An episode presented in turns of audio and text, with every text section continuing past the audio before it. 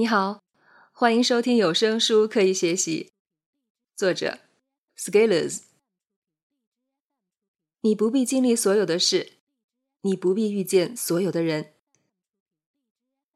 我在北京五道口读书的时候，偶尔会在上下班高峰期坐上地铁十三号线，有时候奔往西二旗方向，有时候奔往知春路方向。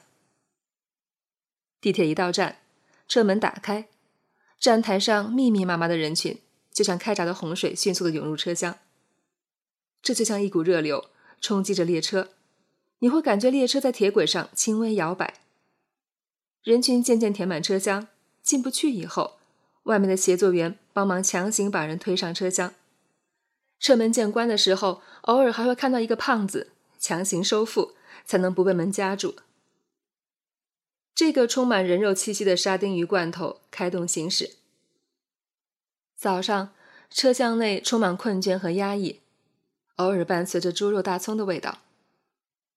更多时候是因为人太多，甚至连握杆的机会都没有，任由他人挤压才能勉强站定。人挤人难免碰撞，吵闹争执时有发生。车厢内一片低头的人，各自玩手机。盼望列车赶紧到站，逃离这个空间。地铁成了一个扭曲场，不喜欢这里面的人，但是又不得不待在这里。每次经历这样的高峰通勤体验，我都倍感压抑，大概觉得我毕业以后好像也要过上这样的生活。每天早上匆匆忙忙挤进地铁，狼狈不堪的下车，带着情绪走进公司，心急火燎的忙完一天。拖着疲惫的身子回到家，一天就结束了，而且还要涨房租。想到这个，让我不安。我大抵知道，一旦走上这个轨道，难有心理脱离。如果早上的情绪消耗殆尽，这一天的基调就糟蹋了。伴随这种压抑，我在不停的问自己：你毕业以后到底要不要过这样的生活？你想要每天挤地铁挤成狗的样子吗？你想要的生活是什么样子的？你觉得这样有助于你的进步提升吗？每次问完自己，我就再也不好了。毕业以后，我找了第一份工作。我当时特意想，一定要找个近一点的。于是我在离公司三公里左右的地方找了一处住所，骑车大概十五分钟的距离，每天骑车准时准点，倒是痛快。然后日子一天一天的过去，但是那个时候我似乎忘记了我曾经有过的焦虑。直到有一天，因为要出去开会，我再次上了地铁，结果被狠狠的挤了一次。对比之下，我才突然想到我曾经有过的焦虑和担忧，并且瞬间感到舒畅，因为我发现自己好像并没有陷入我曾经惧怕的生活中，好像那些挤地铁的日子。基本上很少在我的生活中出现。我只要骑个车就能到公司，而错过了早晚高峰后，其实搭地铁也不会受太大的影响。于是我长舒一口气，回想当时的记忆，我发现了原因。我当时只是因为陷入一个场景中，被带动，从而被动的思考，不自觉的把自己带入了。但是。我却忽略了一个很重要的变量，那就是我个人的主观选择力，也就是所谓的主观能动性。这是我当时思考的一个盲点了。我忘记了我可以选择，我可以做一些事情，即使看到的场景再压抑，其实很多情况下我还是可以做出选择的。地铁很挤，我可以选择住得近一些。也许的确有人因为某些需要每天拼命挤地铁，但是如果我自己能做一些事情，把握好我自己的通勤节奏，那地铁里的事情其实我不必经历。当然，地铁少了我一个人也完全不会受影响，但是我的选择却和我的生活有密切的关联。于是我在想，在我们的生活中。是否还有类似的场景？你从某种渠道看到了某些事情，于是你自动的带入你的生活，你把你接收到的事例不加分析的带入你的思考中，并且由此引发了你的思考逻辑，而且这些逻辑对你来说产生的是负面的效果。但是我想说，你不必经历所有的事，同样的，你不必遇见所有的人。这句话和世界那么大，我要去看看，刚好相反。我觉得我们每个人的思考应该是立足在自己实际情况之上的。如果我们把自己的各种情况写成一个很长的参数列表，或者建立某种尺度，或者搞出一个数轴，那么你在这个轴上必然会有一个位置。但是不管你在哪个点，总是会存在处在你上游阶段的人，以及处在你下游阶段的人。这也就是所谓的往上看和往下看。而我始终坚信，我们在思考问题的时候，其实是应该先搞清楚自己在哪里，然后再决定往哪儿走。然而，我们在生活中未必就是严格按照数轴的顺序去接触别人，生活必然有一些随机性。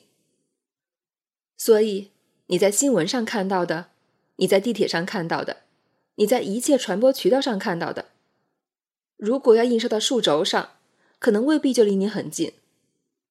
也就是说，这些东西也许对你没有可参考性，但是我们往往很容易太轻易的代入，代入以后就开始作死，一作死就有各种情绪，情绪一上来，该做的事情就不做了。如果是这样，我们的思考就会没有根基，我们不知道立足在哪里，往哪里看。就像很多年前的我。看到一群人在挤地铁的时候，其实我并没有注意到，高架桥下还有一帮人骑车骑得不亦乐乎。所以，在地铁上挤成傻子的事情，可能对我来说根本不需要遭遇。我要做的只是让我住的地方离公司近点。当这件事情发生以后，我要做的就是把这省下来的时间用好。于是我因为这个开始写作。开始有了新的经历，因此我不必经历那些曾经让我感觉压抑的场景，我终究还是可以做一些选择的。由于我的选择，才有了今天的自己。当然，我们有这样选择的能力，也是这个时代的繁荣和发展所赋予的。假使国家经历战乱纷争，我们断然无法每天宅在家里享受上门的快递。最后说说人的问题。不管是职场还是生活，两个主题少不了，一个是事，一个是人。从人格上说，人人平等，不分贵贱；但是在专业素养、综合素质、能力、事业上，人和人还是会有客观上的差异的。这个世界很大，所以你每天可以看到各种各样的奇葩人，而不同的人和你接触相处。你必然也会有不一样的体验。同样的道理，在我们可以选择的情况下，选择我们能选择的，接触对我们成长进步有推动作用的人。就像住得离公司近一样，你可以省去很多无意义的争执。和某个人为了某件事情展开长久的论战，扯了半天，该做的还是要做，一个都不能少。这是很差劲的体验，不如一开始说清楚，直接做好了。除非公司就是让你去胡搅蛮缠，才能拿到本月奖金。但是无奈的是，这样的场景可能每天都会在工作中上演。所以这一部分人在你的工作中，你是无可奈何的。也许你可以做很多事情，但是你仍然无法保证工作中所有人都喜欢你。有时候，就是你做得好，也会让人不爽。这就是江湖。假使为了生计，你需要一份工作，但是下班后我们还是可以选择的。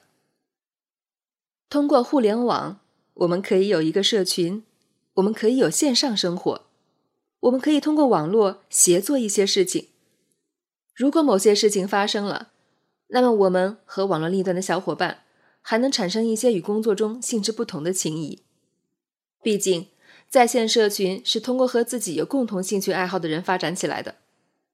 你说水火不容的人，你们就在公司里处着好了，在会议室撕好了，下了班为什么还要在一起玩呢？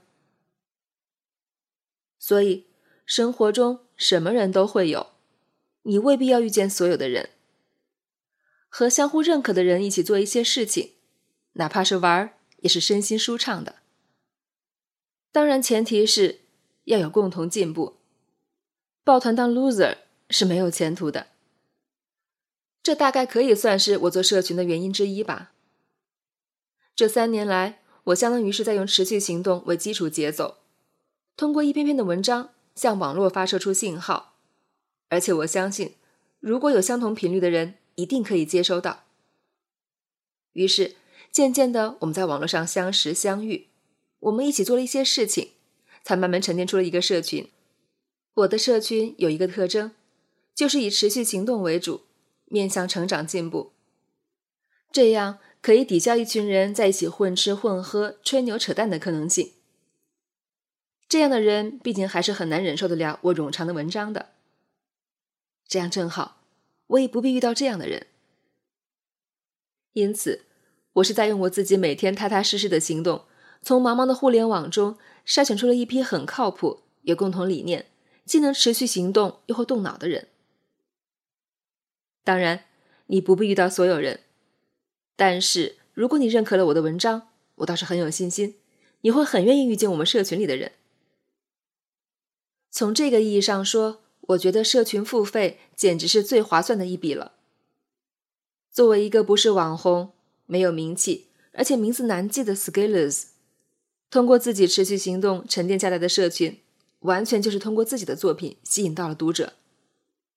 反正不管你怎么样，我自己认为，网络上有人从未谋面，仅仅通过文章和作品愿意为你付费，拥有这样品格的人还是非常值得遇见的。